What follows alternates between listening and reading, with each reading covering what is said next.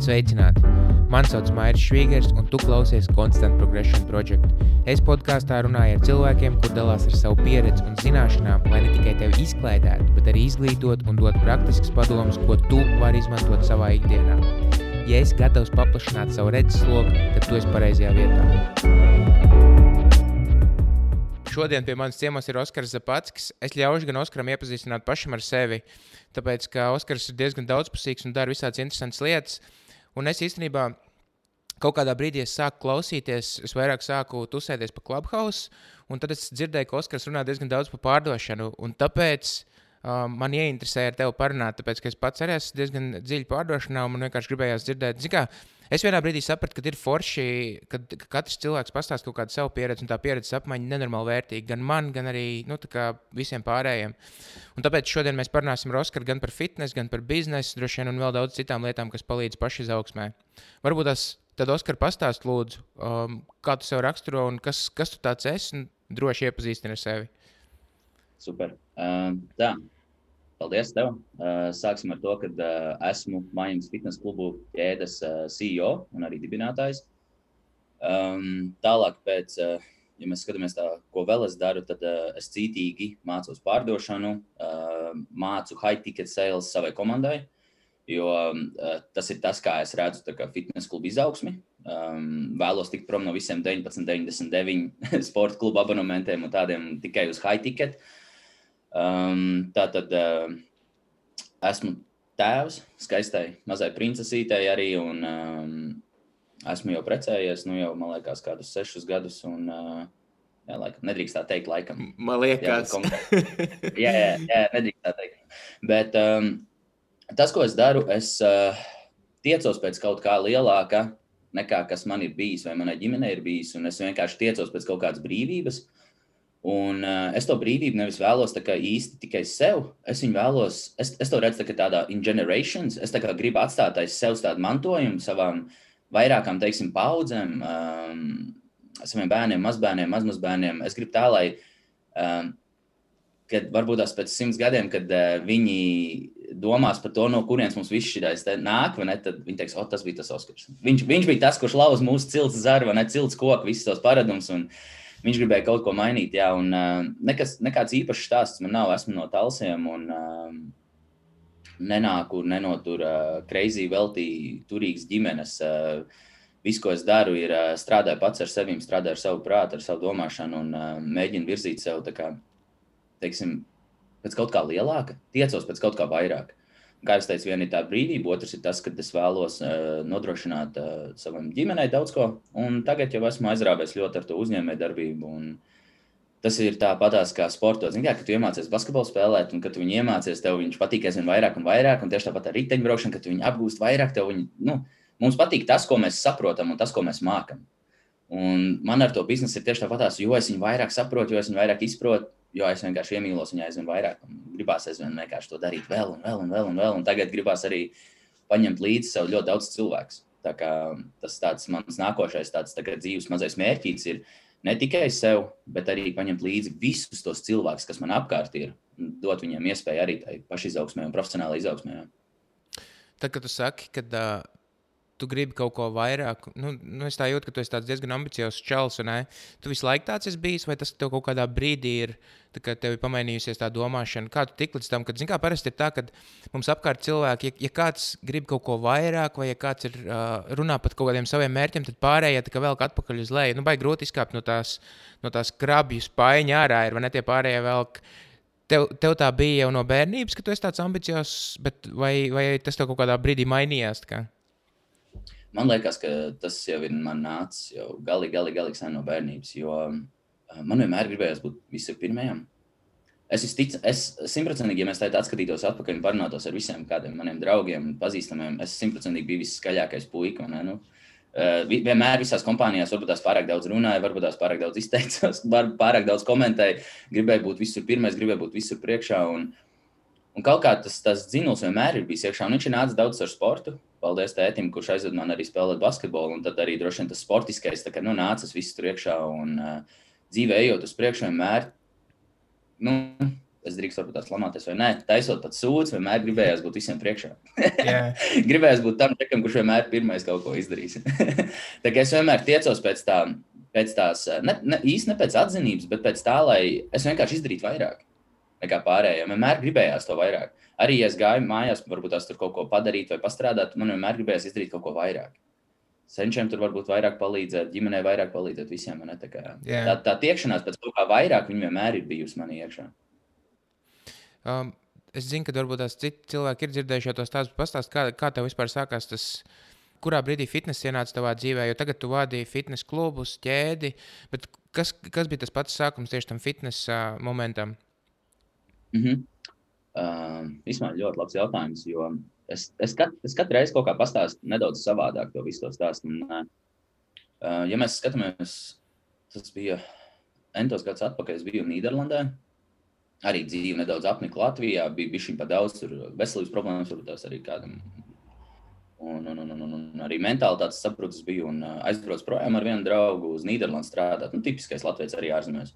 Un es biju nenormāli apvēlēs. Nu, tā, ka nu, dušīgi apvēlēs. Tāds tā. Un um, aizbraucot tur, man bija ļoti, ļoti daudz, ko, ļoti daudz darbs, ļoti daudz strādāju. Un pāri tam es kaut kā sāku to sev atrast tajā fitnesā, es gāju skriet, kaut ko darboties, sportos, vienkārši būt aktīvs. Un, um, laikam, ejot, es sapratu, ka es kaut ko varbūt vēlētos no tāda arī darīt. Un tad uh, es strādāju demolācijā arī tur, Nīderlandē, uh, pa naktīm, pa, no rītiem es strādāju celtniecībā. Un tad pēcpusdienās man bija tie fitnesa treneru kursi, kur es gāju mācīties. Un tad es mācījos vienkārši starp diviem darbiem, vēl mācījos. Un eh, kaut kā arī tiešām, nu, strādājot pašam ar sevi, vienkārši viņā iemīlējies tajā procesā. Un atkal, tieši tāpat, sākot izprast to fitnesu, savu ķermeni, savu to, kā tas viss notiek, kā tas viss strādā, viņā tev viņš patīk. Viņā iemīlējies, un tu sāci, ka gribi arī to kā, dalīties ar citiem tajā visā. Pēc tam vēlāk, um, atbraucot uz Somiju, atbraucot uz Somiju, arī jā, tāpat tas gāja grūti. Nu, tur četrus mēnešus vispār bez darba, bez nekā. Katru dienu vienkārši strā... man bija izprintēta tā čupiņa ar CV. Nu, 100 CV tur vismaz bija katru dienu rokās. Un es gāju nu, desmitiem kilometrus, citreiz 30, 40, 50 km. Vienkārši nu, vazājos visur apkārt, vienkārši devu visur CV, lūdzu, visur darbu, kur vien varēja. Līdz pēc četriem mēnešiem vienkārši vienā nedēļā dabūju divus darbus. Un abus tu pieņēmi? Jā, jā, jā protams, uzreiz. Un, zin, kā, mums jau bija pilnībā nu, tā, ka ja mēs tā tiešām tā iedzinamies, tad mums bija vienkārši tāds mirklis, ka mums, mums vispār nekā vairs nebija. Mums bija viss vienkārši jāzina gan nu, mammai, un jāsaka, nu, dēls nāk mājās ar sievu no bērna. Bet nu, nebija variantu. Es gribēju kaut ko vairāk, es vēlējos kaut ko vairāk, un es paņēmu abus. Un tajā mirklī es iepazinos ar vienu foršu cilvēku, vārdu Edijs, kurš man daudz palīdzēja arī Un uh, tad, jā, tad pa dienām es strādāju demolācijā, citreiz pat 12, 16, citreiz arī 24 stundas. Nu, viss, mekā, es, es biju tik pateicīgs tam darba devējam par to, ka viņš man deva vispār darbu, to iespēju, kad uh, viņi man parādīja to darbu, man bija vienalga, cik stundas es vienkārši it done. Un tur nesaka, viņas močīs. Tur sporta zālē bija tā, ka mēs vienreiz gāzām sienu ārā, un, uh, uh, nu, kad logu var attaisīt tā tikai augšņā, ne uz ventilācijas režīmu, plasmas logs. Mm -hmm. Un tad bija tā, ka mēs negribējām nest ārā, mēs gribējām ātrāk to darbu pabeigt, un mēs pa to augšņu tā ķieģeļus likām ārā, un tad metām tā pa vienam ārā visu nakti. Un tad tas viens darbinieks bija gājis garām, viņš nākšā dienā, nu, man zvanīja priekšā, viņš saka, Šeit mēs tur gājām sunu garām un skatās ķieģeļi lidot tā, nu, pa to ventilācijas, to mazo lūciņu vēl pusnaktī. Un tik traki mēs maucām, jā, nu, galīgi, galīgi reizī. Un vakaros vēl fitnes klubā vadīja grupu nodarbības. Un fitnes klubā atrodoties, bija tā, ka man tas fitnes klubs,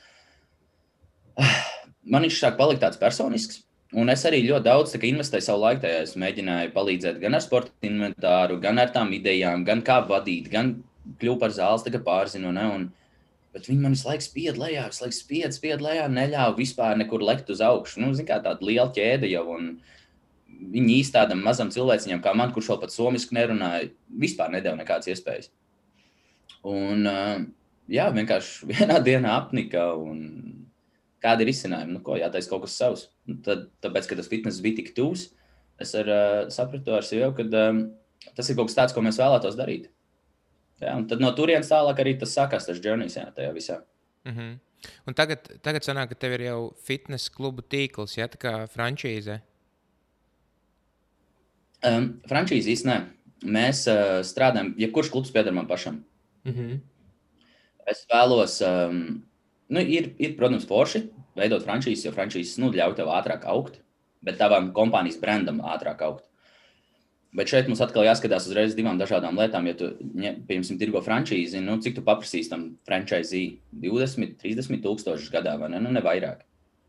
Vai ne? Bet, ja tev pašam pieder tas fitnes klubs, ok, tur ir daudz lielāks risks, ņemšanās ar darbiniekiem, apmācības vispārējais. Bet tajā pašā laikā es varu uz vienu klubu vismaz miljonu apgrozīt. Tas tā ir, ir pilnībā nu, cita veida nauda.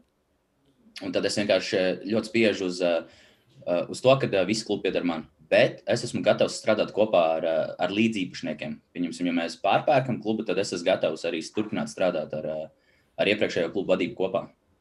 Nu, protams, par attiecīgiem procentiem. Mm -hmm. Un, tad mēs tagad veidojam, mums ir Tamperē divas, Somijā. Mums ir Valmiera fitness, mums tagad septembrī būs divas Helsinkos. Un uh, bija doma vēl Rīgā atvērt, bet pašlaik Latvijā ir baigta nestabilā situācija. Mēs tā kā mm, aprunājoties ar mūsu finanšu padomniekiem, arī sapratām, ka uh, tas bija pārāk riskanti pašlaik iet iekšā Latvijā. Un tas bija, tā, tas bija tas mūsu lielais mērķis. Mums kā, ideja bija šogad atvērt 5 līdz 10 sporta zāles. Pašlaik izskatās, ka mēs šogad varēsim atvērt tikai varbūt 4 vai 5. Tā kā nu, nedaudz jāpiek, solis jāspēr uz atpakaļ. Jā. Kas vispār notiek tagad ar to fitnes industriju, nu, ņemot vērā to, ka ir uh, vīruss, viss šī trakā pandēmija un visas šīs lietas? Kā jūs adaptējāties un ko jūs tagad darat? Un kā tā situācija ir tur, kur tu esi tagad, Somijā, uh, attiecībā pret to, kas šeit Latvijā notiek? Jā, nu, Somijā, nu, man ir jābūt godīgam, atklātam. Somijā tomēr par cilvēkiem un uzņēmējiem rūpējas nedaudz vairāk. Nu, sāpīgs temats vai kā, bet uh, um, mūs uzklausa nedaudz vairāk, mums ļauj strādāt, mums dod iespējas. Kā, hei, varbūt tās jums ir kāda priekšlikuma. Ne? Nu, tā kā valdība nāk vairāk pie fitnes klubiem un jautā, hei, kāda jums ir priekšlikuma, kā mēs varētu turpināt strādāt. Nevis vienkārši viss ciet, viens cilvēks izlēma un viss. Un, um, kā mēs adaptējamies, mēs uh, pilnībā visu pārceļam online. Mums tas ir. Uh, Mums tas ir tāds, nu, klikšķis. Mēs esam divu stundu laikā, jau pilnībā viss klubs ir online. Un, uh, tas bija tas, ko mēs praktizējām. Uh, Pagājušajā gadā sanāca tā, ka tieši pirms gada, martā, um, es ar uh, savu video komandu ceļojām uz Tenerifi. Uh, gribējām filmēt tur dokumentālo filmu, kaut ko nu, atpūsties, ceļojums, un tā viss bija forši. Un aizlidojām, un pēc uh, 30 stundām sākās lockdown. Visā pasaulē pagājušajā gadā martā sākās lockdown, un viņi aizslēdz visu ostas, lidmašīnas, visu, un mēs vienkārši palikām uz salas iesprostot. Un um, reāli mēnesi dzīvojām vienkārši villā, okeāna krastā, un mums bija kaut kas jādara. Nu, fitnes klubs slēgts, Somijā, Latvijā, nu viss slēgts. Okay, ko darīsim? Nu, mēs, mums ir jāturpina kaut kā strādāt. Un tad mēs sākām būvēt to mūsu fitnes online platformu. Un tas viss notika vienkārši tur, Kanārijas salās, iesprostot villā. Vienkārši sākām būvēt online fitnes kā, uh, pakalpojumus. Un, uh, tagad jau tā ir tā mūsu tā, kā, tā, tā bāze uh, pandēmijas režīmā. Tātad, ja kaut kur sākās, pieņemsim, tā kā Valmjerā tagad, viņam, mums sākās Latvijā arī nu, daudz vairāk tie ierobežojumi vispārējais, tad uh, mums tas ir dienas jautājums pilnībā pārēt online, un mēs ar visiem klientiem strādājam uzreiz online. Jo skaidrs, kā ir, um, ja tu, pieņemsim, pie maniem atnāc un uh, tavs mērķis ir zaudēt 10 kg vai ne, vai justies labāk vai vienalga, vai tad, vai tad tev rūp, kā es tev dabūšu līdz tam rezultātam? Jo tavs mērķis ir sasniegt to rezultātu, vai, vai, es, vai tu sportos mājās kopā ar maniem, vai tu sportos sporta zālē kopā ar maniem. Es tev tur, es, tev, es, es ar kopā ar tevi tur tikšu. Yeah. Tas ir tas mindsets, ar ko mēs ejam tajā visā iekšā. Kad uh, pilnībā vienalga kā, bet mēs, mēs tiksim līdz tam mērķim, mēs sasniegsim to rezultātu, un tā mēs strādājam ar klientiem. Un uh, vienkārši, kas sanāk tā, ka pandēmijas un lockdown laikā mums, mums ir patiesībā daudz vairāk darbs. Tad, ja mēs esam vienkārši fitnes klubs vaļā, ne, mums ir mazāk tas darbs. Nāk cilvēki konkrētos laikos, to ar viņiem strādā, ir grupu nodarbības, ir individuālās uzturs. Nu, viss ļoti tā vienkārši. Mm -hmm. Bet tiklīdz ir pandēmijas režīmā jāstrādā, tev ar to cilvēku ir jābūt tam ekstra tam touchpointiem. Tev ir ar viņu jāstrādā daudz vairāk, tev ar viņu ir tie jāveic iknedēļas video zvani, ko tu neveic, tad, kad tev ir uh, klubs vaļā. Un ejot, tie cilvēki nāk, un tu ar viņu visu izrunā tajā mirklī, kad tas cilvēks ir ieradies. Uh, Bet tagad mums tas ir, mums ir jā, īstenībā divreiz vairāk ar to cilvēku jārunā, lai viņus laiku motivētu, uzturētu. Kā, hei, mēs, mēs, mēs to varam, strādājam kopā, mēs tiksim tam cauri.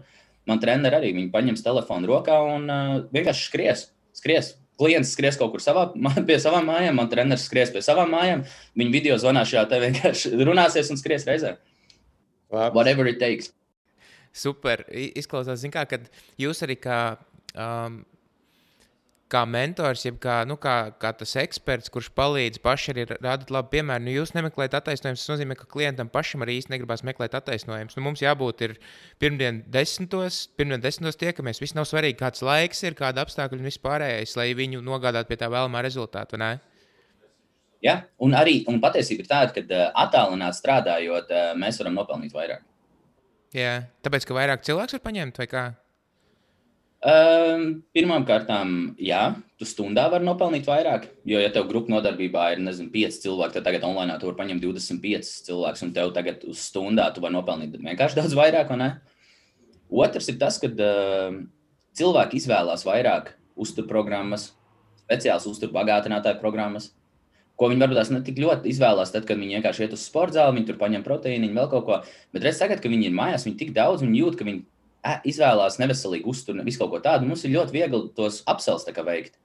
Jo nu, cilvēki, cilvēki paši saprot, ka viņiem tas ir vajadzīgs. Un tas ir tas, kas viņus disciplinē. Un cilvēki par to maksā naudu. Un tā pašā laikā, ja cilvēks vēlās strādāt individuāli, mums tagad ar viņu ir daudz vieglāk strādāt.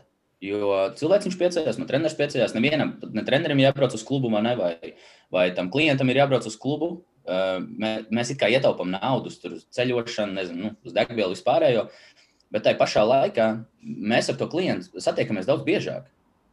Man trenerim nav jānāk strādāt divas reizes nedēļā uz klubu ar to klientu. Tagad viņi var strādāt arī četras reizes nedēļā. Jo viņiem visiem ir baigi ērti, jo tas parasti ir tā, ka treneriem ir arī vēl citas nodarbības, citas lietas, ko darīt. Un, ne, un viņiem baigi aizņemts grafiks, bet pandēmijas režīmā viņiem jau nav citu ko darīt, kā tikai trenēt cilvēks online. Un viņiem atbrīvojas kalendārā brīva vieta, un viņi var paņemt tieši to pašu cilvēciņu, un mēs varam nopelnīt vairāk. Mm. Nu jā, viss loģistika, viss izpaliek. Un, uh, bet kā cilvēkiem vispār pašiem ir ar, ar, ar motivāciju, tagad šajā brīdī viss, viss no mājām ir viegli dabūt klients, kas grib darīt, vai, vai grūtāk ir, vai jūs jau strādājat ar esošajiem pamatā? Uh, jā, ir uh, patiesībā ir tā.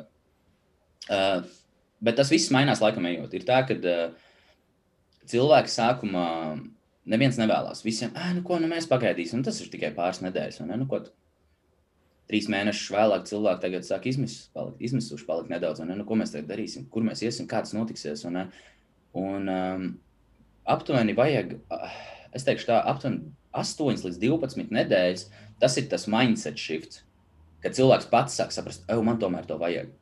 Un tad tajā mirklī cilvēks sāk strādāt ar online, un cilvēki patiesībā viņā iemīlās man, man ir kolēģi pašlaik uh, Amerikā, un uh, viņi arī aizvērās uz trīs mēnešiem. Pirmajā nedēļā viņi uh, nedabūja gan nevienu klientu uz online treniņiem.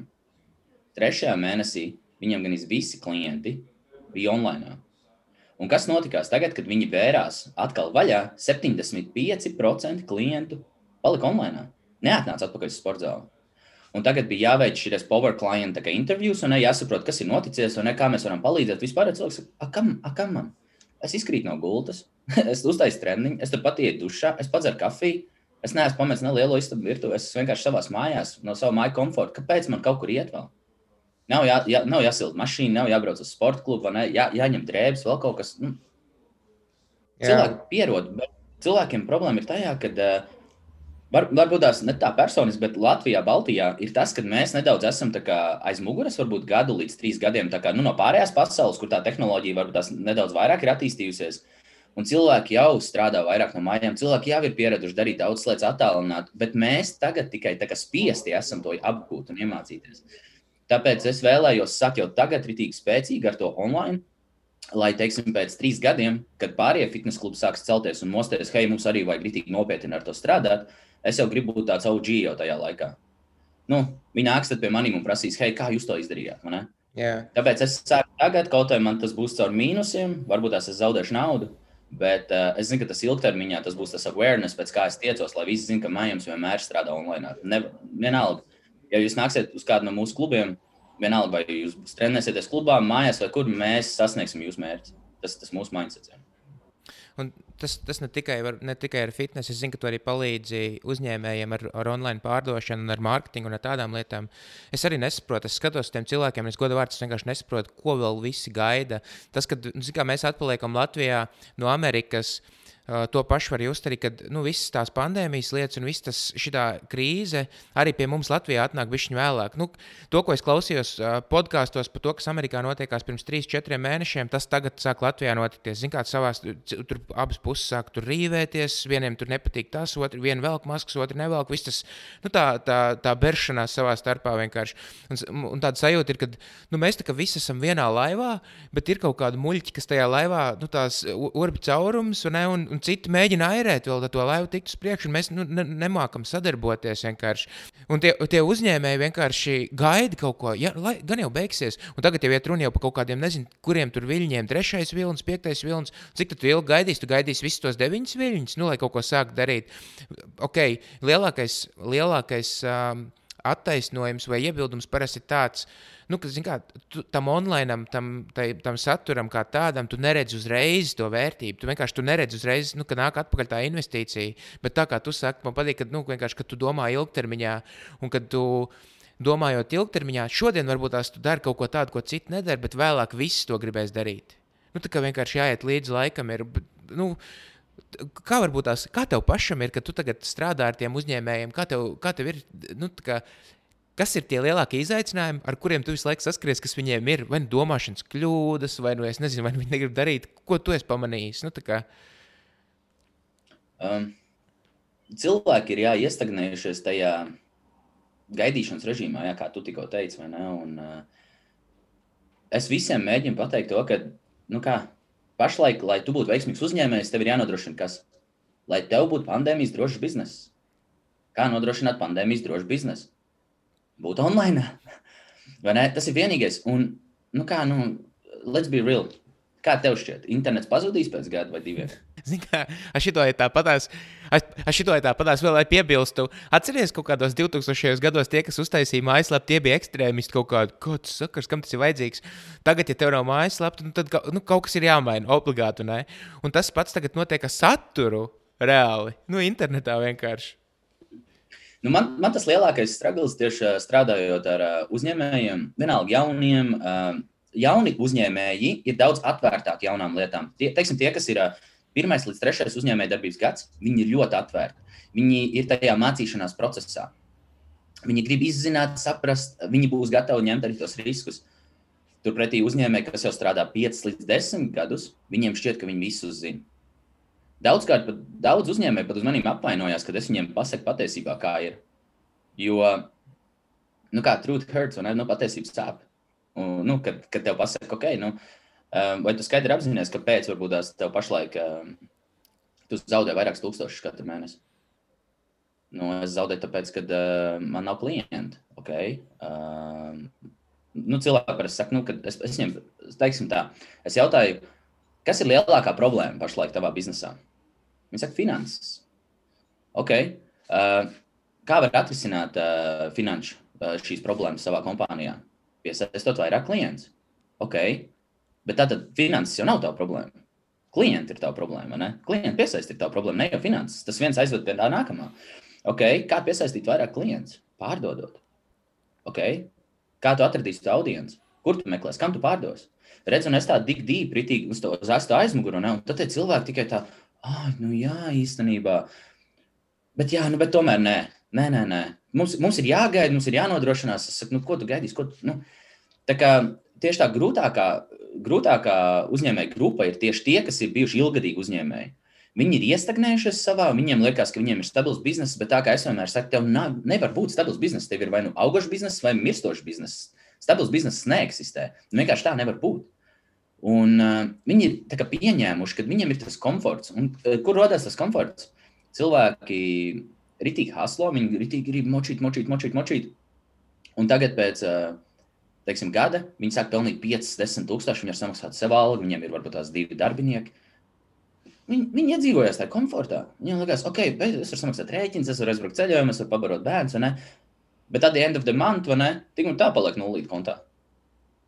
Bet viss ir, nu, Un, tad, un, un šie cilvēki, tā kā nemāk tikt pār tam komfortam, tam komforta slieksnim. Viņi nemāk pārkāpt pār tajā nākošajā līmenī.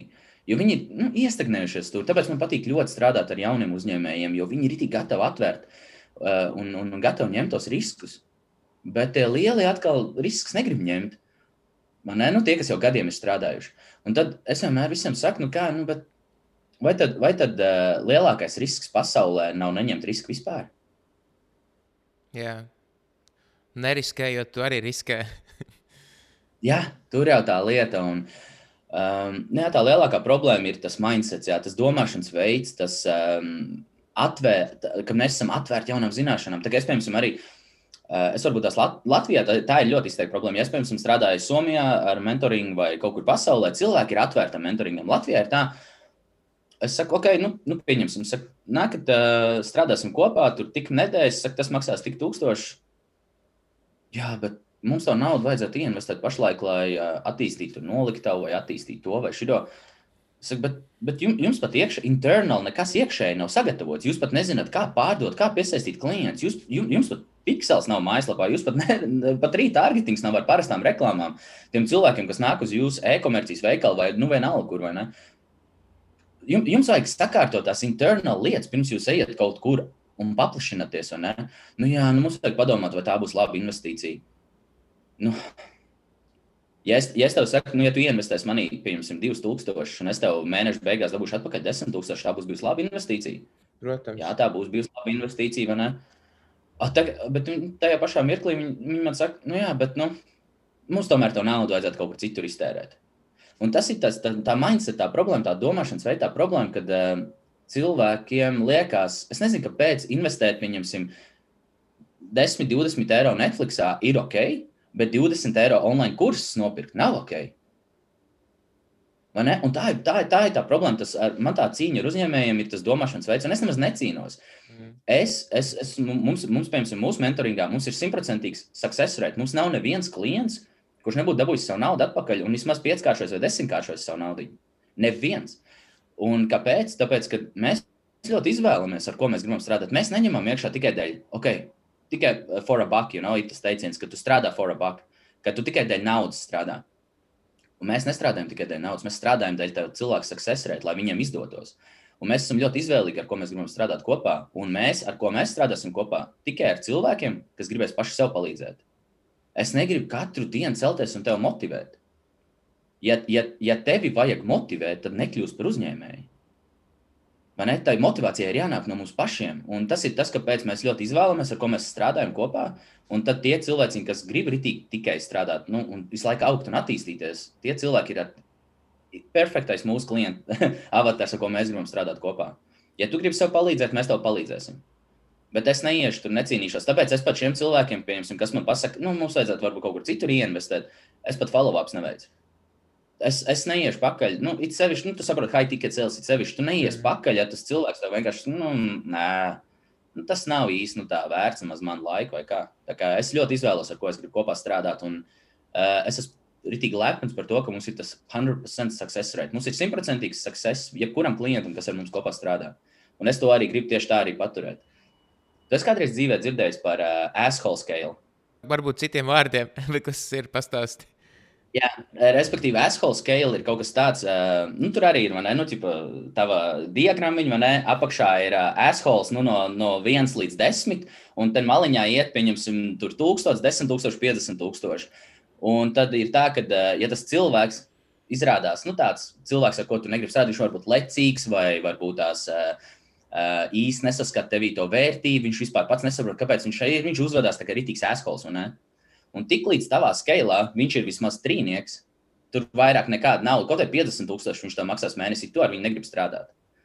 Un uh, ir tāda speciāla diagrama, jo tu ierakstīs Google, tu redzēsi asshole scale, un tur ir vienkārši tā uzrakstīts, nu, ka tiklīdz cilvēks sasniedz trīnieku tavā skalā, to ar viņu vairs strādāt negrib, jo tur vairs nekāda nauda nav tā vērta. Un arī tieši es tieši tāpat tās to skatos. Jā. Nu, es, es no savas pieredzes arī varu teikt, ka tas ļoti, nu, ļoti labi strādā. Un tā problēma jau ir tā, ka uh, Ziniet, kā mēs jau strādājam ar tiem ar tiem ēsholiem, jeb ar tiem neforšajiem klientiem, tāpēc, ka cilvēki lielākā daļa ir izmisumā, un, ja tas bizness ir izmisumā, viņi ņems jebkuru klientu. Tā, tā ir tā problēma, ka tev, tev nav izvēles iespēja. Tu šobrīd, nu, tu labi jūties, tu vari izvēlēties, bet te jau ir tas, nu, atkal, nu, protams, tu, tu esi nostādījis sev tā, nu, savā lomā, un es pilnīgi piekrītu tam, un es esmu simtprocentīgi par to, jo es pats esmu kāpis to grābekli vairākas reizes, pārdevis tādiem cilvēkiem, tādiem klientiem, ar kuriem man nevajadzēja strādāt. Tajā brīdī, kā iegūms īstermiņā ir ok, super, es dabūju nu, komisiju, ne, nu, kā pārdevējs, un viss notiekās, bet pēc tam tas viss velkās vienkārši nedēļām, mēnešiem. Viņš izsūta enerģiju, tev tas cilvēks, tas klients, vienkārši, tu ne, nu, jūs neesat tikuši pie laba rezultāta. Un beigās vienkārši tu iešāvis sev, nu, sev kājā, no tā nav nekāds labums. Okay, viņš varbūt tās ir dabūjis to, ko viņš grib, bet tās attiecības ir tik, tādas, nu, tik, tik smagas un saspīlētas, ka nav jēgas vienkārši ar to darīt. Bet tas, tas nāk ar laiku. To, Nu, es pēc kaut kāda laika to sapratu. Es ceru, ka tagad arī nu, ir tādi uzņēmēji, kas klausās un varbūt tās saprot, ka, ka viņiem ir tādi klienti, ar kuriem jābeidz attiecības. Ir, nu, kā, bet man patīk tas, ko tu teici, ka jaunie uzņēmēji, kas vēl ņem pretī nu, to informāciju, Um, ir tā, nu, parasti ir, saka, ir tāds teiciens, ka, ja tu saki, es zinu, tad tie ir bīstamākie vārdi, kurus tu jebkad vari izmantot. Nu, vienkārši. un, un tā, tā problēma ir tajā, ka tie, kas desmit gadus strādā, viņi desmit gadus dara vienu to pašu lietu.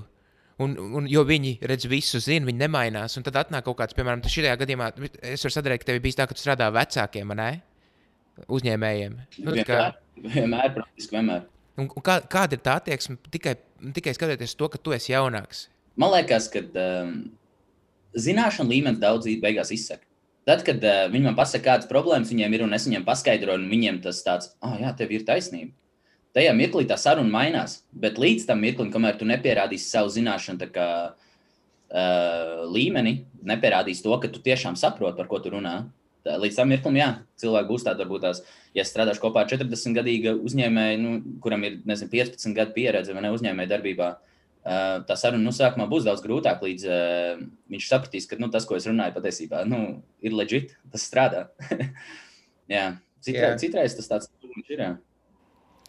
Kurā brīdī tu sāki fokusēties un domāt nu, par savu komandu un saviem klientiem vairāk nekā par sevi un tām finansēm? Tas, ko tu teici, nu, ka tie uzņēmēji domā, ka viņiem vajag finanses, bet īstenībā viņiem jārūpējas par klientiem. Ir... Mm -hmm. Kā, kā tu domā?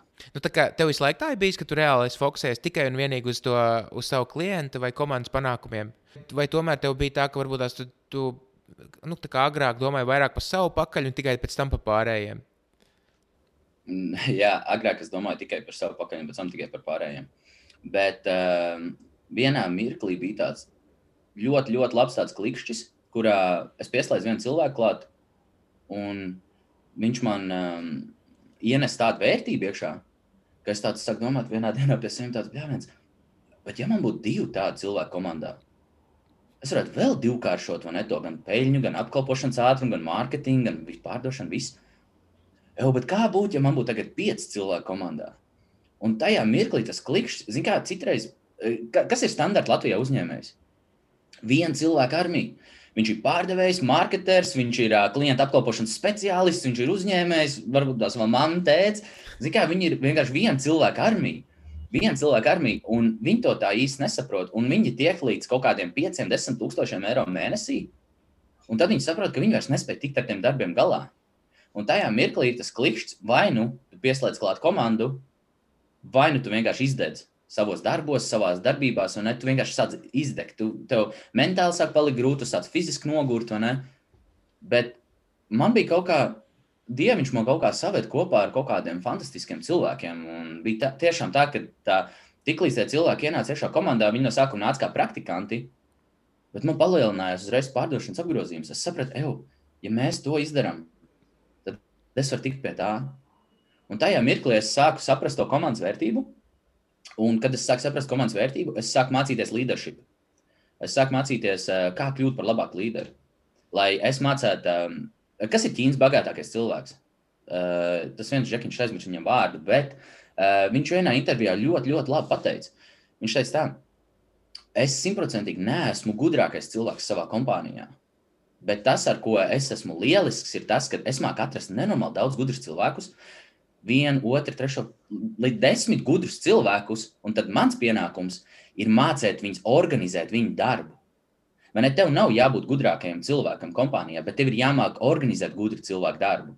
Un arī es tieši tāpat skatos, es simtprocentīgi neesmu gudrākais mārketingā, es simtprocentīgi neesmu gudrākais pārdošanā, simtprocentīgi neesmu gudrākais klienta apkalpošanā. Bet tas, kas ir mans tās dotības, es mācos, kā organizēt šos gudros cilvēkus.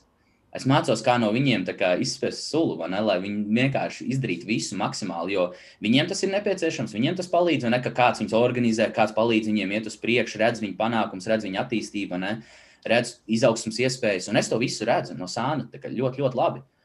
Un uh, tiklīdz tā komanda auga, es mācījos, mācījos, mācījos to leadership, un tad vienā mirklī bija tas klikšķis atkal, kad es sapratu, hei, kas ir mūsu kompānija core values? Kas ir mūsu misija, kas ir mūsu vīzija? Tad mēs sākām domāt par tādām lietām. Saprotot mūsu misijas, vīzijas, eh, kompānijas pamatvērtības, mēs sākām saprast to, ka, hei, kurā mirklī tas klients nāk iekšā. Tad mēs sakām, okay, kas ir tās, tās, tās mūsu vērtības, kāpēc klients izvēlās ar mums strādāt kopā. Un tad tālāk iedzinoties tajās visās tajās klientos un eh, intervējot klientus, vairāk tieši ir tie power klienti, saucamie. Eh, kas ir tādi klienti, kas eh, viņi varbūt tās būs pie tevis vismaz pusgadu, gadu. Un viņi būs tie cilvēki, kas visur tevi ieteiks. Viņi rakstīs feedback, atsauksmes Facebook, viņi komentēs pie katra tava posta, viņi katru postu ielaikos, tie ir tavi power clients. Un tas, ko tu gribi darīt, to, tu tos klientus gribi intervēt. Tu gribi saprast, kas viņiem patīk, kas ir viņu hobiji, kas, ar ko viņi nodarbojas. Uh, tu, tu gribi ritīgi izprast tos cilvēkus, un tad izprotot to cilvēku, tu, tu pielāgo savu servisu. Un ne tikai tu pielāgo savu servisu, tas cilvēks tev iedod tādus demografikus, vai ne, nu par sevi. Tur hobiji, dzīvesveids, kam viņi seko, kas viņam patīk, nepatīk.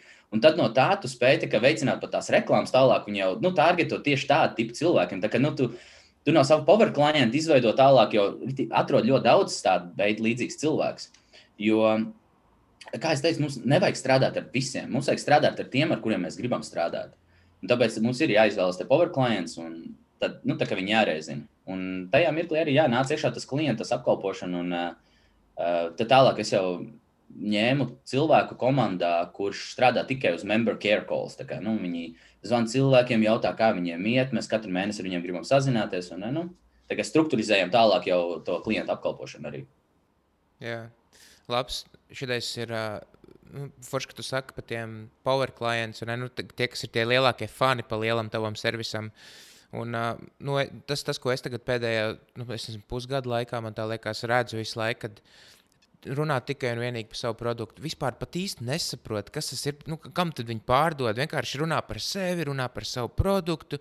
Varbūt tās, ja, ja pārdošanas saruna ir pusstunda, tad trīs minūtes vienkārši iedziļinās, ko tas klients grib, un uzreiz sāk jau pičot un sāk stāstīt, kā nu mēs tev te palīdzēsim, pat neiedziļinās. Uh, Un, uh, nu, un tad te tas, tas Brian Tracy, tas teiciens, ne, kad 80% runā cilvēks un 20% pārdevējs. Nu, tajā, un, un tā arī ir. Un, un tajos brīžos, kad man, man bijusi tāda saruna, kur es reāli runāju 20%, citreiz pat vispār mazāk, vēl es uzdodu divus, trīs jautājumus, tas cilvēks pats izstāsta. Viņš vienkārši man paņem to savu sirdi un izliek priekšā, un tu, tu, tu zini, kas viņam pasāp ir, un tu viņam var palīdzēt. Nu, jā, tas, bet te jau te, tas, tas... Jā, tas ir ritīgi Eh, tu esi tik labs pārdevējs, tad, kad tu ļauj cilvēkam pašam sev notirgot to produktu un pakalpojumu. Tieši tā, viņš jau pārdod. Viņš tev pārdod, kāpēc viņam vajag tavu produktu pa lielam. Nevis, nevis tu viņam pārdod, un tu viņu tikai vadi. Jā, tikai pareizi jautājumu jāuzdod. Jā, tieši tā. Tev ir arī, tev ir arī jārūp. Kā, cilvēk, cilvēkam ir jājūt, ka uh, they don't care until they know that you care. Nu, kamēr tas cilvēks nesapratīs to, ka tu viņam interesē un tu viņam tiešām gribi palīdzēt, tajā mirklī viņam būs tā siena priekšā. Bet tajā, tad, kad uzdod pareizos jautājumus, tāds psiholo, psiholoģiskākus par to, kur viņi dzīvē tiecās, kur viņi iet, kas ir viņu mērķi, why behind why, behind why. Nu, kā, kāpēc, es, kāpēc, es, kāpēc. Un tad, kad tu tiešām iedzinies tajā cilvēkam, un tu parādi, ka tev viņš rūp, tad tas cilvēks sāk runāt. Un tad, kad tas cilvēks sāk runāt, ļauj viņam runāt. Vai ne? Jā, tieši tā. Dīli, uh, vislielākie dīli tiek noslēgti klusumā. Un kā? Bet tā ir. Jā, tu jā. uzdod konkrēti jautājumu, un tu vienkārši sēdi klusē un gaidi. Jā. Tu vienkārši ļauj tam cilvēkam pašam. Un pirmais, kurš sāk runāt, zaudē. Pavisam vienkārši. Jā, un lielākā, liel, ļoti liela kļūda pārdevējiem tajā brīdī, kad sāk runāt par naudu, ir vienkārši viņi pasaka cenu un uzreiz sāk tiesāt to savu vērtību. Un viss, un tajā brīdī tu esi zaudējis. Sāc stāstīt, es esmu es tik daudz cepies par tiem nu, kaut kad pirms kaut kāda pusgada, gada laikam gāju uz riņķi tie kāds fotografi, kur stāstīja, cik viņiem nenormāli dārga tehnika ir nu, un cik nenormāli daudz viņi ir investējuši, lai varētu fočēt. Bet viņi atkal runā tikai un vienīgi par sevi, nevis par to savu fucking klientu, kurš, kurš grib atcerēties to mirkli, un viņam pilnīgi pofīgi, kāds tas fotoaparāts ir. Vienkārši nofočē man tā, kā es to gribu, un viss. Rītīgi, good point. Jā, rītīgi, rītīgi, good point. Un es, tā, es bieži ar to saskaros, jo it sevišķi tad, kad um, kaut, kaut vai fitness, ne? fitness ir tik lieliska nozara. Kāpēc? Fitness ir kaut kas tāds, kurā jebkurš vēlās to, ko tu pārdod. Parādi man kaut vienu cilvēku, kurš negrib būt nedaudz tievāks, nedaudz veselīgāks, nedaudz ātrāk skriet, nedaudz labāk justies, vai ne? nedaudz vairāk muskuļu masu. Vai ne? Vai ne? Uh, Arnolds Švarcnegers, tad, kad viņš bija savā primā, stāvēja uz skatuves, un viņš uzvarēja visus šos te Mister Olimpija, viņš tik un tā vēlējās nedaudz mazāk badīfēt. Viņš vienmēr tiecās pēc tā. Un, un, un nav neviens cilvēks, fitness ir kaut kas tāds, kur jebkurš vēlās to, ko tu pārdod. Bet mums ir jāuzbūvē tā uzticība. Un kā uzbūvēt uzticību? Ir nojaukt to imaginary, to volu, to, to iedomu sienu, uzdot pareizes jautājumus un ļaut cilvēkam pašam izstāstīt, kāpēc viņam tas ir svarīgi, kāpēc viņš tiecās pēc tiem mērķiem, kāpēc viņš grib būt veselīgāks. Mēs fitnes klubā, kaut arī es vienkārši tādu par fitnes industriju, ja? Mēs fitnes industrijā, jā, mums ir tādi trenižieri, mums ir tādas programmas, mēs jums palīdzēsim tā un šitā, who the fuck cares? Tam, tas klients pats tev izstāstīs, kas viņam ir nepieciešams, kā viņš to redz, kur viņš tiecās, kas ir viņa dzīves mērķis, ko viņš vēlas sasniegt. Un dig deep. Tāpēc mēs esam, ir, tāds, ir trīs burti, tāds DBM, dominate buying motive.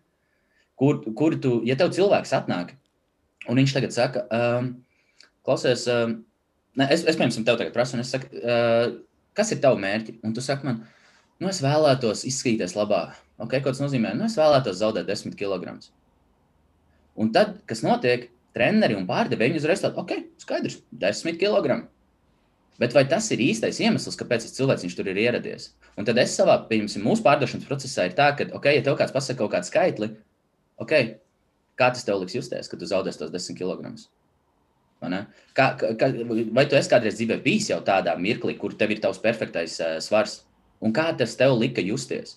Un tad viņš izstāsta to, un tad viņam grib jautāt, ok, bet uh, vai tad 10 kg tad beigās ir tas vienīgais iemesls, kāpēc tu esi šeit? Un tad cilvēks viņš saka, to sirdiski viņš saka, nu jā, bet es patiesībā vairs nevaru izskriet līdz saviem mazbērniem. Es nevaru vairs uzvilkt savus bikses. Es varu būt tās vīri priekšā jūtos nekomfortabli. Ne? Es aizēju uz pludmali, sievietes biežāk es aizēju uz pludmali, un es nejūtos komfortabli tur. Ne? Tagad viņi sāk pateikt savu īsto dominantu baigi motīvu, kāpēc viņi šeit ir. Un pārdevēji, es viņus saucu vienkārši par sūdīgiem pārdevējiem. Ja viņam nerūp tas cilvēks pietiekoši, tā kā tu teici, ne, uzreiz sāk maukt pa sevi, mm. neiedzinoties tajā klientā un tajās problēmās, ko tas klients saka. Nu, patiesībā, kāpēc viņš šeit ir? Mums ir tik dziļi vajag tajā visā. Kā tev ir varbūt tās viegli pajautāt tādus tieši jautājumus, un tev ir tā drosme, vai ne? Nu, rakt dziļāk. Bet tā jāskatās arī pašam pārdevējam, ir kād, kāds viņam pašam ir domāšanas veids. Jo, ja viņam pašam ir kaut kādas problēmas un iekšējas nedrošības, viņam būs grūti pajautāt tos tiešos jautājumus. Un tad, nu, pat, pat labs pārdevējs, viņam ir jāstrādā ar sevi. Un tikai tāpēc, arī, nu, es, tā kā es pats esmu strādājis pārdošanā jau ritīgi ilgu laiku, es mani ievilku nu, pašizaugsmē, reāli pārdošana. Tikai tas, ka mans, nu, mans darbs ir. Bet citi, kas to nav darījuši, varbūt kas nav strādājuši pārdošanā, viņiem nav tā drosme pajautāt, kā, kā tu tā jautās klientam, kā tas izklausīsies. Bet tas jau ir tas iemesls, kāpēc viņš no tevis pirks, jo tu jau paprasīsi to īsto jautājumu, un tu uzzinās to īsto iemeslu. Nevis tu vienkārši tur kaut ko, nu, caur puķītēm mēģinās kaut ko pastāstīt, pateiks. Tāpat kā pieci citi pārdevēji, kur pilnīgi vispār nekāda jēga no tā nebūs. A, tu zini, kāpēc cilvēkiem varbūt tās tā drosme nav? Tie cilvēki, tie, nu, tieši pārdevējiem, pārdevēji nejūtās drosmīgi, tāpēc ka viņi paši nav noticējuši līdz galam tam produktam un pakalpojumam, ko viņi tirgo. Un no turienes, ja tu esi ritīgi iekšā tajā pakalpojumā un produktā, ko tu tirgo, un tu viņam tiešām ļoti, ļoti tici tam, ko tu pārdod, tad tā drosme sāk rasties. Jo tas atkal velk man atpakaļ pie tā paša, ko es teicu, kad uh, tad, kad tu kaut ko apgūsti un tev tas tiešām patīk, tad tu par to runās pavisam savādāk nekā, kad tu to, ne, nu, tas, eh, ja, ja tu to nemācēsi, tev tas nepatiks. Vai ja tu to neizpratīsi, tev tas nepatiks. Bet tiklīdz tu, iemīlēsies tajā lietā, ko tu tirgo, tev tā drosme nāk no iekšienes. Pirmais tā ir drosme, otrs ir uh, skripti, vienkārši konkrēti skripti. kad tu iemācies, es, piemēram, visiem šiem nedrosmīgajiem pārdevējiem, es sākumā vispār gribu viņam reāli brutāli iemācīt skriptus. Lai viņi sākumā mauc kā roboti kaut vai. Man nevajag, lai viņi māki improvizēt, lai viņi māki runāt cilvēciski. Man sākumā ir tas svarīgi, lai viņi rītīgi zina konkrēti jautājumu, jautājumu, zina tos skriptus nu, tik ļoti no galvas, kad, eh, ka viņi mauc kā roboti. Un tad viņi aptuveni 30 līdz 60 dienas strādās kā roboti.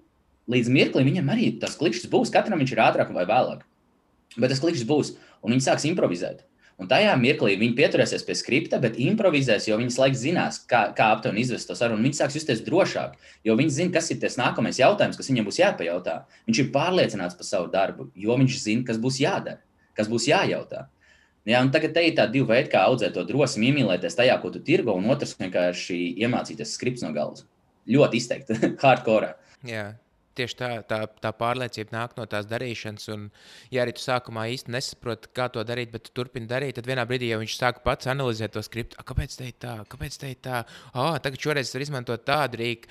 Un, nu, es arī parasti saku, ka nu, tas pārdevējs jau ir vienkārši cilvēks, kurš labi apzinās to, kas tagad šajā brīdī notiek. Un tad viņš vienkārši vēl kā ārā no kabatas dažādas tos trikus vai, vai lietas, kuras viņš ir iemācījies no pieredzes, un vienkārši pareizajā laikā izmet ārā un izmanto. Nu, tur, tas nav nekas sarežģīts. Tu jau tos, tos patērnus, jeb tās iebildumus, tu esi dzirdējis vienkārši simtiem tūkstošiem reižu vienu to pašu. Un tad vienkārši cik labi tu māki apiet.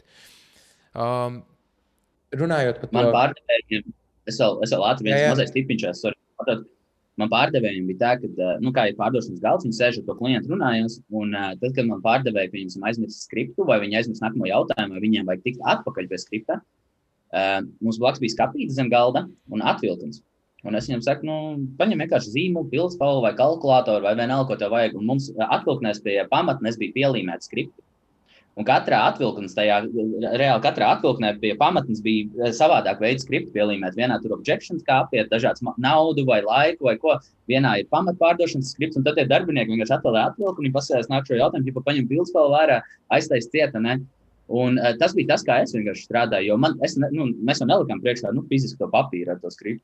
Un tas bija tāds veids, jā, nu, kā, kā es arī palīdzēju savējiem. Kā, iedrošināja viņus nu, nedaudz pašmokties, bet tajā pašā laikā tas viņam palīdzēja. Ar laikam viņi aizvien mazāk tās atvilknīs virināja, jo viņam jau tā vizuāla atmiņa zināja, kas būs nākamais jautājums. Jā. Tas tāds mazais triks, ko, triks, ko es gribēju iestarpināt. tas labs ir. Jā. Nu, jā, kā, kā, tu viņiem, kā tu viņiem iemāci izmantot to, ko tu reāli, nu, kas, kas strādā. Nu, tagad tu saki, kā, uh, tas, tie cilvēki jau tā kā tie pārdevēji dažādi, nu, katrs arī to nu, saprot savādāk, un jo, jo vienkāršāk tu viņiem to vari pasniegt un iemācīt, jo labāk. Bet man patīk tas, ko tu teici pirms tam, ka tev tiešām ir jārūp. Nu, tev ir jārūp par to, uh, kas ar to klientu notiek un kas ir tā viņa sāpe. Un es vienkārši gribēju papildināt to, ka.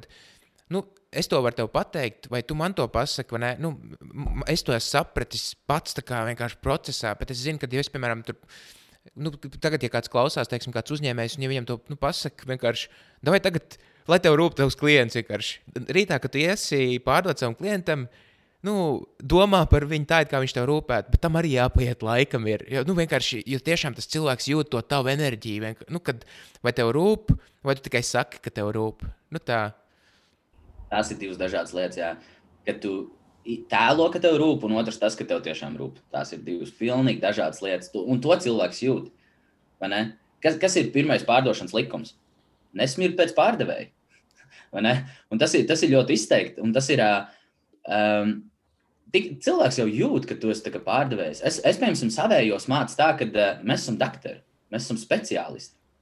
Mēs, mēs ne, neiesakām, mēs pasakām.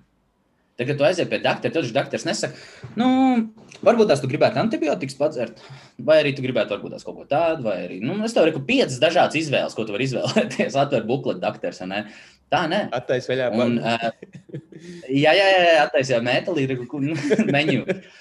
bet, bet, bet mums ir jābūt kā doktoriem, vienalga, ko mēs tirgojam, mums ir jābūt speciālistam. Cilvēks ir ieradies pie mums, viņš sēž mums pretī, un viņš pats sagaida, Mums varbūt tās liekas, ka mēs varbūt tās tur esam vairāk, pārāk personiski vai aizskaroši vai kādi.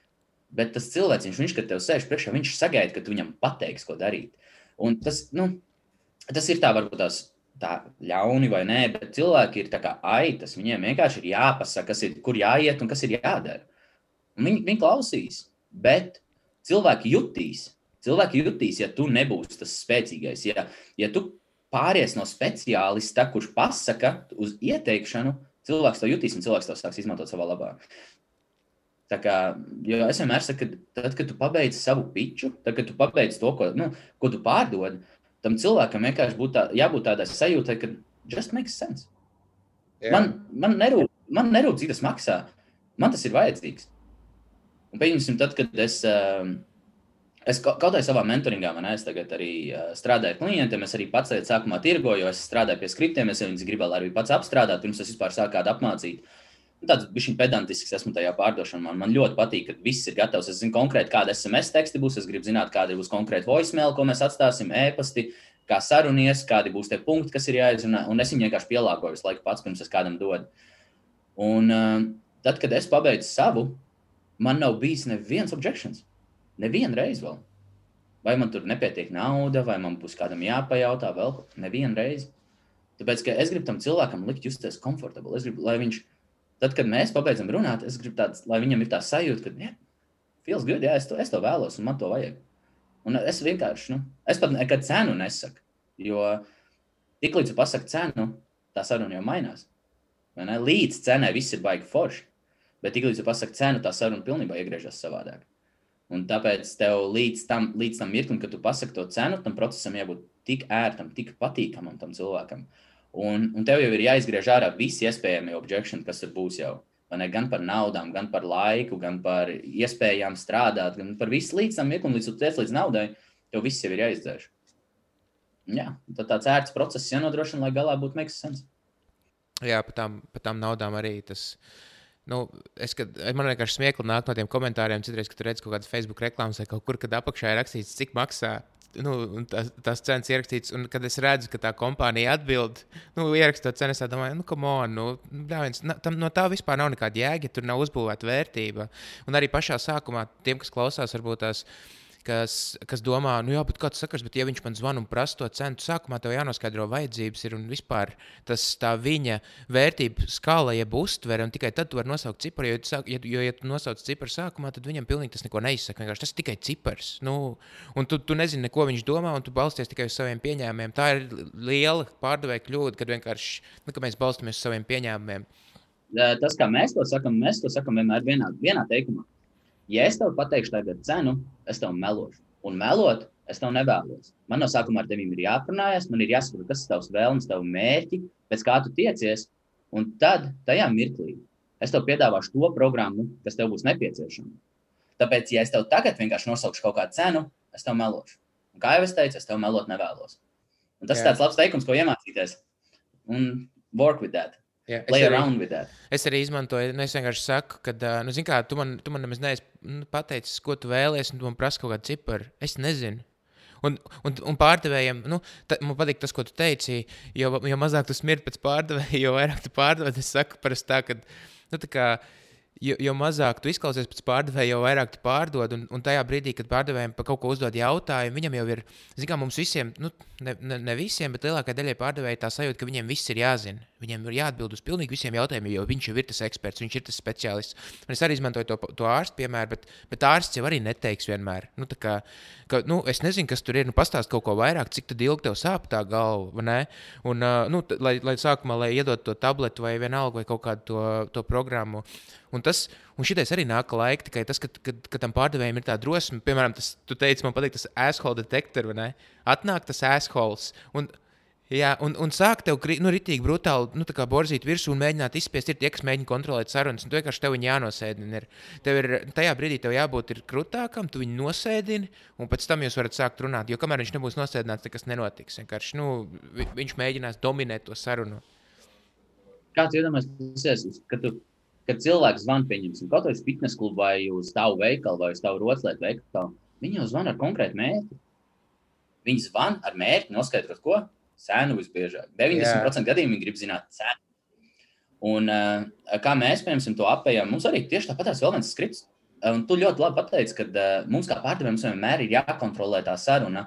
Un būs tie cilvēki, kas mēģinās kontrolēt, bet mums viņi ir jānospiež lejā. Jo pārdošanā uh, Eh, tu pārdosi kvalitatīvi, tev vienmēr conversion rates būs daudz augstāks, ja tu vadīsi to sarunu. Viņš tu vienkārši spēs pārdot, ja tu vadīsi to sarunu. Un uh, varbūt tas atkal, jā, ja kāds klausās, tad tas tips, kā pieņemsim telefons sarunas laikā, dabūt uzreiz kontroli momentāli. Tev zvan telefons, tu pacēl. Sveiki, šeit Oskars no Maijas Fitness. Ar ko es šobrīd runāju? Un man uzreiz tas cilvēks pasakā, Toms, es saku, o, čau, Tom, uh, tu droši vien kaut ko interesējies par uh, mūsu fitnesu, vai ne? Un tad es tālāk aiziešu, un es to sarunu vadīšu, bet redz, viņš pat netiks beigās pēc savu jautājumu.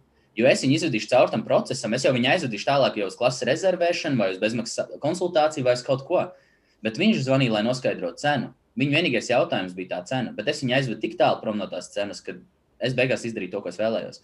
Un tas labākais veids, kā momentāli dabūt kontroli, pat ja tev zvana, ir pajautāt cilvēku vārdu.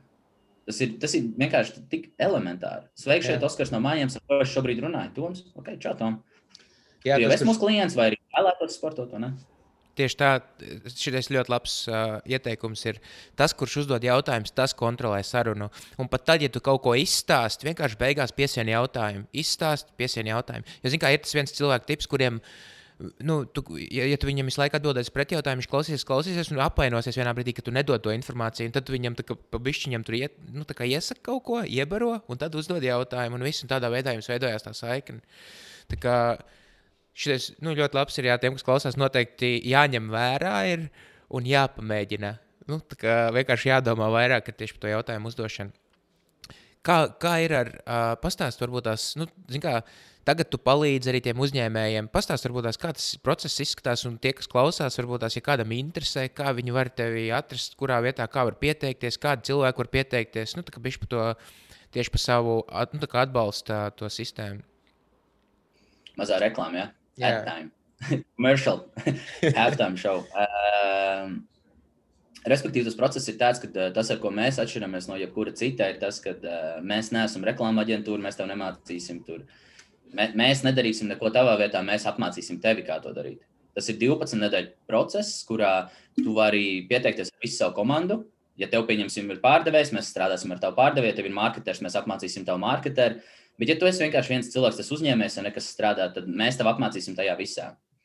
Tās ir 12 nedēļas. Uh, Tī ir uh, viens pret vienu zvani, Katru pirmdienu ar manīm pārdošana, katru otrdienu ar Andri mārketings, katru trešdienu ar Rūtu ir klienta apkalpošana, un katru ceturtdienu ar Alfa ir vizuālais saturs, kā strādāt ar sociālajiem kontiem, un vispār ar Andri vairāk ir reklāmas, ar Rūtu ir uh, tieši kā klients apkalpot vispārējais, un ar manīm ir konkrēti pārdošanas, pārdošanas sistēmas un vispārējais. Un tad 12 nedēļas tu strādā ar mums, 4 dienas nedēļā tev ir zvani ar mums, one on one arī, viens pret vienu. Mēs vispār nestrādājam grupās, mums pilnīgi visam ir simtprocentīgi pieeja individuāli tikai tev. Saprotu, kāpēc es saku, ka mums ir tas simtprocentīgs success rate, ka mums nav Jā. neviens. Mēs rītīgi reizī strādājam ar to cilvēku. Un um, tad, jā, četras nedēļā tev ir zvani, un tad tev ir iespēja neierobežotā daudzumā būkot zvans ar mums vienkārši. Tas izklausās greizi. Citam varbūt tas ir viens zvans nedēļā, man un man. Jo, ja man ir pārdošana tikai pirmdienās, es tam cilvēkam ļauju ar maniem nobūkot zvanu arī trešdienā un piekdienā, ja viņš vēlās. Bet tas, ko mēs darām, mums ir tas, ka until you make it. Mums neinteresē, cik daudz laika mums tas aizņems, jo pašlaik mēs strādājam tādā principā, ka mēs mēģinām izprast to klientu un saprast, un um, mēs mācāmies no viņiem, kas ir tas, kas viņiem nepieciešams. Tātad, jā, um, tas ir mentorings, one-on-one, -on -one, konsultācijas, coachings, viss kaut kas jāapakšā ir. Un tad atsevišķi mums ir video biblioteka arī, protams, kur ir uh, pilnīgi latviešu valodā, step by step, kā izveidot visas biznesa kontus, kā veidot reklāmas, laika audiences, atsevišķi pārdošanas kursi, atsevišķi klienta apkalpošanas kursi, atsevišķi Ralfs mācīja par to, kā, kā bildēt, kā ierasties uz fotosesijām, par ko domāt, kā veidot apģērbu, pieņemsim, atbilstoši savai industrijai, kā strādāt telefonā ar Lightroom. Mums ir nu, ļoti, ļoti, ļoti daudz video, un tā lielākā mūsu vērtība ir tas, ka tas viss ir latviešu valodā. Arī ļoti daudz bezmaksas informācijas, ko tu vari atrast YouTube, un Google un visur, bet mēs viņu pasniedzam kvalitatīvi ar mūsu redzējumu un latviešu valodā. Kas ir, man liekas, tāds ļoti, ļoti, ļoti tāds unikāls. Tas nozīmē, ka jūs dodat ne tikai nu, konsultāciju un ir tā runāšana, bet jūs arī dodat reāli praktiskas lietas, kuras viņš momentā var uzreiz sākt izmantot, un, lai, lai uzlabotu to biznesu. Ja mēs apspriežamies, tev vajag reklāmas safiksot, vai tev vajag mājaslapā kaut ko optimizēt tekstus, tad Andris apsēžas ar tevīm, un jūs vienkārši sēžat un kopā tos tekstus arī rakstat. Andris palīdz ar visiem, piemēram, reklāmu kontiem, ar vispārējo. Ja es, piemēram, mācu tev pārdošanu, es arī ar tevi taisu roleplays, es veidoju skripts ar tevi kopā. Mēs veidojam arī visu gatavu. Mēs veidojam skriptu templētus, mēs veidojam uh, SMS templētus, mēs iedodam visus e-pastus, paraugus, mēs iedodam visu gatavu, un tu viņu vienkārši pielāgo savam biznesam. Bet, ja tu to nemāki, es strādāju ar tevi kopā un es tev apmācu, jo man ir svarīgi, lai tu to izprastu. Jo tad, kad, tad, kad tu pabeigsi tās 12 nedēļas kopā ar mums, es gribu, lai tu izēj ārā pilnīgi citu līmeņu uzņēmējs. Tev nu, viss tā saprāšana par uzņēmēju darbību ir pilnīgi citā līmenī. Un ne tikai tu iemācies, kā piesaistīt klientus un viņiem pārdot, tu iemācies vēl arī vizuālo saturu, tu iemācies klientu apkalpošanu, tu iemācies psiholoģiju. Mēs iemācām tev izveidot tās uh, uh, pārdošanas sistēmas. Es tev parādīju, kādiem KPIs tev vajadzētu sekot. Mēs tā kā pielāgojam KPIs tieši tavai industrijai. Un tad es apmācu, piemēram, ok, ja tev klienti ir, tur ir tik daudz, tur ir tik daudz, tur ir tik daudz, un, piemēram, šeit ir tik daudz klientu izkrita, kā salabot šo vietu. Ok, tev ir nepieciešams ja, izrunāt to ar saviem pārdevējiem, tev ir jāsalabo funnels mārketingā, nu vienalga kas. Tā kā arī tik tāds simtprocentīgi individuāli pieeja katram klientam. Jā. Tiem, tiem, kas klausās, ja kādam interesē, um, un varbūt tās izklausās, ka tev tas viss vienam pašam jādara, ir, tad nu, es vienkārši nu, gribu piebilst, ka Man liekas, ka katram cilvēkam, jeb katram uzņēmējam, tie visi procesi ir jāizprot. Izklausās, ka jūs to visu iemācāt, un pēc tam, ja vajag, tad var droši vien atrast cilvēku, kur ielikt tajā lomā. Um, svarīgākais ir nu, tas, ko, tas, ko es dzirdu. Tad tā lielākā vērtība ir tā, ka viņš reāli pats var izdarīt. Jūs nevis tikai ja jūs darat viņu vietā, bet viņš reāli pats paliek uh, nu, daudz avansētāks, gudrāks un vienkārši saprot visus tos procesus. Un pēc tam viņš var iet un jau meklēt citus cilvēkus, kas var palīdzēt. Un arī labāk droši vien izvērtēt, kuri cilvēki viņam var palīdzēt tajos procesos, jo, jo viņš katru no tām lomām zina, kā darīt. Un, kā, tas ir ļoti svarīgi, jo pirmos divus mēnešus, kad mēs strādājam kopā, tās pirmās astoņas nedēļas, Es gribu, lai tas uzņēmējs tik izprot. Ne tikai uh, varbūt tās tur crazy formulas, tur nezinu, veidot pats Excel un tā. Es gribu, lai viņš vienkārši virspusēji saprot konkrētās lietas. Un tad trešajā mēnesī, tā 8. līdz 12. nedēļa, mēs strādājam pie tā, lai uh, uh, pieņemam darbā mēs palīdzam tev izveidot tavu komandu. Ja tev jau ir komanda, tad mēs struktūrizējam katru cilvēku darbus, palīdzam tev to darbu sadali izveidot, un tad tev kā uzņēmējam mēs iemācām to, kam tev vajag sekot. Jo pašlaik ir tā, ka uzņēmējs nemāķi paiet malā. Ja tie ir tavi pārdevēji, ļauj viņiem strādāt. Un tad rekurīt tie ir metriks, ko KPIs, kam tev ir jāsako, lai tu zinātu, vai viņi kvalitatīvi strādā vai nestrādā kvalitatīvi. Rekur ir tagad mārketings, un ne, okay, rekur, tu vari iemācīties pats laist tās reklāmas. Bet tev pašam vienkārši vispusēji vajag saprast to, kāpēc mēs laižam reklāmas. Cik, cik potenciālos klientus mēs piesaistām, un tad ļauj tam mārketinga džekam strādāt. Un tad mēs tajās eh, pēdējās četrās nedēļās strādājam ļoti pie tās darba sadales, lai katrs cilvēks tavā kompānijā būtu ar ROI, return on investment, lai katram darbiniekam būtu rītīgi liela vērtība. Un lai tu konkrēti zinātu, kurš par ko ir atbildīgs un kādiem skaitļiem un metrikiem tev pašam ir jāsako kā uzņēmējiem līdzi. Jā, super. Nu, tas, tas, ko parasti uzņēmēji vienkārši saka, uh, jāmaksā darbiniekiem algas, bet tam darbiniekam tev ir jāienes 5 līdz 10 reizes vairāk nekā tu viņam maksā. Un, ja viņš to nedara, tad, tad tu pats esi vainīgs pie tā, ka viņš to nevar izdarīt. Nu, tā ir tava kļūda. Tas, nu, tev jāuzņemas atbildība par to. Kas ir labākais padoms, Oskar, ko tu jebkad esi saņēmis? Uh, ka tu esi atbildīgs pilnībā par visu. Laikam, ka tas. Tas laikam būs tas labākais, kad uh, agrāk man likās, ka daudz citu cilvēku ir pie dažādām lietām vainīgi. Hei, pārdevējs sūdīgi strādā, vai nezinu, tur treneris sūdīgi strādā. Tas padoms, ko, ko es sapratu, kad man to rītīgi kvalitatīvi paskaidroja, bija tas, ka uh, es esmu atbildīgs pilnībā par visu.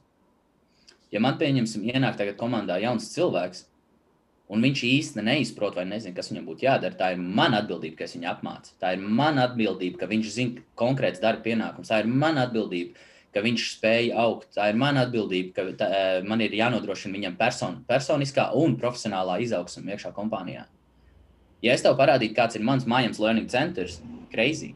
Nu, tur ir viss par visu. Tur ir pārdevējiem, atsevišķi universitātes menedžeriem, atsevišķi mums ir uh, tur faili, tur ir kā strādāt ar pipedriviem, mindbudiem. Uh, mums ir, mēs paši tā kā visu filmējam, paši visu screen rekords taisam. Mums, piemēram, okay, kā izrakstīt rēķinu klientam. Mēs uzreiz uztaisām video par to. Un tagad konkrētais pārdevējs zina, kā izrakstīt rēķinu. Tiklīdz mēs atrodam jaunu problēmu mūsu kompānijā uh, par to, ko man vajadzētu varbūt tās divreiz kādam stāstīt, es uzreiz uztaisīšu video un ielikšu iekšā learning centrā, apmācību centrā mūsu darbinieku. Un viņi skaidri zinās, kurā iet un meklēt to informāciju. Tā kā lielākā lieta ir, uh, ka mums katram ir jāuzņemas atbildība. Un tieši tu kā uzņēmējs esi atbildīgs par pilnībā visu. Ja man agrāk likās, um, Sūdīgi, jā, cilvēki, ne, cilvēki vainīgi, ne pārdevēji vainīgi, pasaule vainīga, laikapstākļi vainīgi. Nē, tu esi atbildīgs par pilnībā visu. Jā. Šis labs, jā, es, es nu, pēdējos divus gadus, kad es strādāju, nu, tādā, mēs bijām kaut kādā 18 pārdevēji, vai ne, nu, jeb closeri. Un mums bija visi tie procesi atstrādāti. Mums atnāk jauns cilvēks, mēs viņu reāli nedēļā, divās nedēļās vienkārši dabūjām tā, ka viņš uzreiz jau performē, viņš jau, nu, jau iet cauri un jau, jau slēdz darījumus. Kas ir tas, ko tu varētu ieteikt um, uzņēmējiem darīt 30 dienas? Vienkārši viņam nav attaisnojuma. Tu tagad pasaki, viņam tas ir jādara. Viņš saka, labi, Oskar, ok, es darīšu. Jā, es gribētu uh, man, sakārtot iekšēji, kompānijas, iek, kompānijas iekšieni. Um, es gribētu, lai uh, uzņēmēji ļoti nopietni pieietam. Okay. Iz, kā ir latviešu manuāls? Paraugi, ne tā kā konkrēti darba grāmata, respektīvi, sales manuāls, training manuāls izveidot uh, konkrēti soli pa solim, kā notiek pārdošanas process, soli pa solim, kā notiek mārketings, soli pa solim, kā ir atbildīgi tavi klienta apkalpošanas speciālisti. Soli pa solim izveidot tādas tā manuāls, izveidot konkrētas darba grāmatas, lai tu saprastu, kurš par ko ir atbildīgs. Jo tā ir pirmā problēma, ja gan jebkurā kompānijā. Uzņēmējs īsti nezina, kurš par ko ir atbildīgs. Un ļoti bieži ir tā, ka divi cilvēki pat veic vienu veidu darbu un viņiem to nevajadzētu darīt. Un tad, kad viņi veic to vienu to pašu darbu, viņi iet tādā mismečā kopā, vai ne? Viņi sāk tur savā starpā diskutēt, katram ir savs viedoklis, savu pieredzi. Bet, ja tu kā uzņēmējs neizveido to manuālu, ok, šis ir veids, kā es gribu, lai viss strādā, tad līdz tam mirklim tie, tie darbinieki tā arī mētāsies apkārt. Viņi īsti nesapratīs līdz galam to visu. Un tev kā uzņēmējam, es gribētu, lai visi uzņēmēji ļoti nopietni pieiet pie darba sadales un konkrētu punktu kā, sarakstīšanas, pozicionēšanas, kas, kurš par ko ir atbildīgs. Un tad, ok, tu esi atbildīgs par to, un tad kā šo atbildību, kā šo darbu man būtu jādara pareizi. Es, es, man ļoti patīk, kad, ja, ja tu, piemēram, atnāc pie maniem strādāt, es tev iedodu ir ko grāmatu, ka viss, kas tev ir jāzina, gatavs. Man ar tevi nav jārunā. Izlasi, lūdzu, šī no sākuma, saraksti visus savus jautājumus, un tad mēs runāsim, un es atbildēšu tev uz taviem jautājumiem. Bet, ja es tagad pieņemu ik pa mēnesim jaunu darbinieku, un es katru mēnesi vienu un to pašu maļu uz rīņķu vienkārši ar viņiem visiem, viņiem visiem, vienu un to pašu, vienu un to pašu, tā tu vienreiz izveido gatavu apmācību centru, kas ir vajadzīgs jau pārdevējiem, un tu iedod viņiem to gatavu visu. Jā. Uzdod jautājumu. Jā, iedod checklisti. Un šis pats arī attiecās uz tiem uzņēmējiem, kas vēl joprojām netaisa saturu. Jūs stāstat vienu to pašu klientiem uz rīņķi, uz rīņķi, uz rīņķi, un tad to pašu arī var pielietot pie klientiem. Tā kā vienkārši piefiksē lielākās problēmas un pēc tam izstāsta to video. Tas, nu, tas labs, tas, ko tu teici, kad, ja es zinu, ka šis noderēs vēl kādam, vai ja es to stāstu jau divas reizes, es nofilmēju video un visu es iedodu. Tā kā... Jā, tas ietaupīs tavu laiku ilgtermiņā ļoti, ļoti. ļoti. Gan, gan naudu tas ietaupīs, gan tavus nervus, gan cilvēku resursus, gan vispārējo vienkārši. Tas viss ir jāizdara. Jā. Okay, um, es būšu ielicis tāpat tās aprakstā zemāk, būs Oskara mājaslapa. Um, ja kādam interesē, droši vien uzrakstiet. Uh, Gan jau, ka te var arī uzrunāt Instagram, arī tas būs apakšā ielikts. Jūs jau tagad droši vien redzat, tur pareizi. Kas varbūt tās vēl kaut kas, ko tu gribēji piebilst? Man ir jautājums tev. Jā. Es drīkstēju. droši, droši. kas, ir, kas ir tavs lielākais teikavējs pārdošanā, tagad, kad tu esi visu to pagājis no tā visa nos, tagad atskatoties tajā visā, kas ir bijis tavs tas dzīves, tas lielākais game changers teikavējs? Take nu, man liekas, ka tas jau, ko mēs runājām, ka tiešām rūp. Un kad, zin kā, mums te bija tāda analoģija, kad es tagad, kad strādāju tiem uzņēmējiem kaut kādiem, ja viņi abi, rekrutē ir šitais uzņēmējs un šitais ir viņa klients, un, un, un te pa vidi spogulis, un tas uzņēmējs visu laiku runā ar to spoguli. Vienkārši. Un tad es esmu tas cilvēks, kurš vienkārši var pastumt to spoguli malā un pateikt, redzi, re, kur ir tas tavs klients. Viņam arī ir jūtas. Nu, viņš jūt, viņš domā, Tad kad, tu, tad, kad tu viņam uzdod jautājumu, tad tu drīkst aiztaisīt muti un klausīties. nu, saproti? Un, un tad, kad tu tiešām visi runā par to klausīšanos, bet tad, kad tu tiešām sāc klausīties, tad vienkārši viss mainās. Un man bija viens tāds posms, kad es, uh, es sāku tos high ticket sales, es nevarēju pārdot, vienkārši nevarēju nu, nu, noslēgt tur 3000 darījumu. Vienkārši nu, man pašam bija mentāls bloks iekšā. Un, uh, Tāpēc, kad man bija tas, ka man bija visu laiku tas mindsets, ka, ja es ar viņu tagad runāju, tad šī ir pēdējā reize, kad es ar viņu runāšu. Vienkārši man nav, nebūs vēl viena iespēja, tā kā, nu, all in vai ne. Un es pārāk daudz pušoju, bet brīdī, kad es pamainīju to pieeju, to, ka man tiešām rūpēja, neatkarīgi no tā, viņš pirks vai nepirks, es vienkārši es gribēju, brutāli gribēju viņam palīdzēt. Pat citreiz, nu, tu teici, tu netaisi follow-ups, es taisīju follow-ups pat tur uh, trīs nedēļas, trīs mēnešus pēc tam vienkārši tikai lai paprasītu, vai viņš kaut ko dara ar to, ko mēs izrunājām. Nu, izējot no tā, vai ne.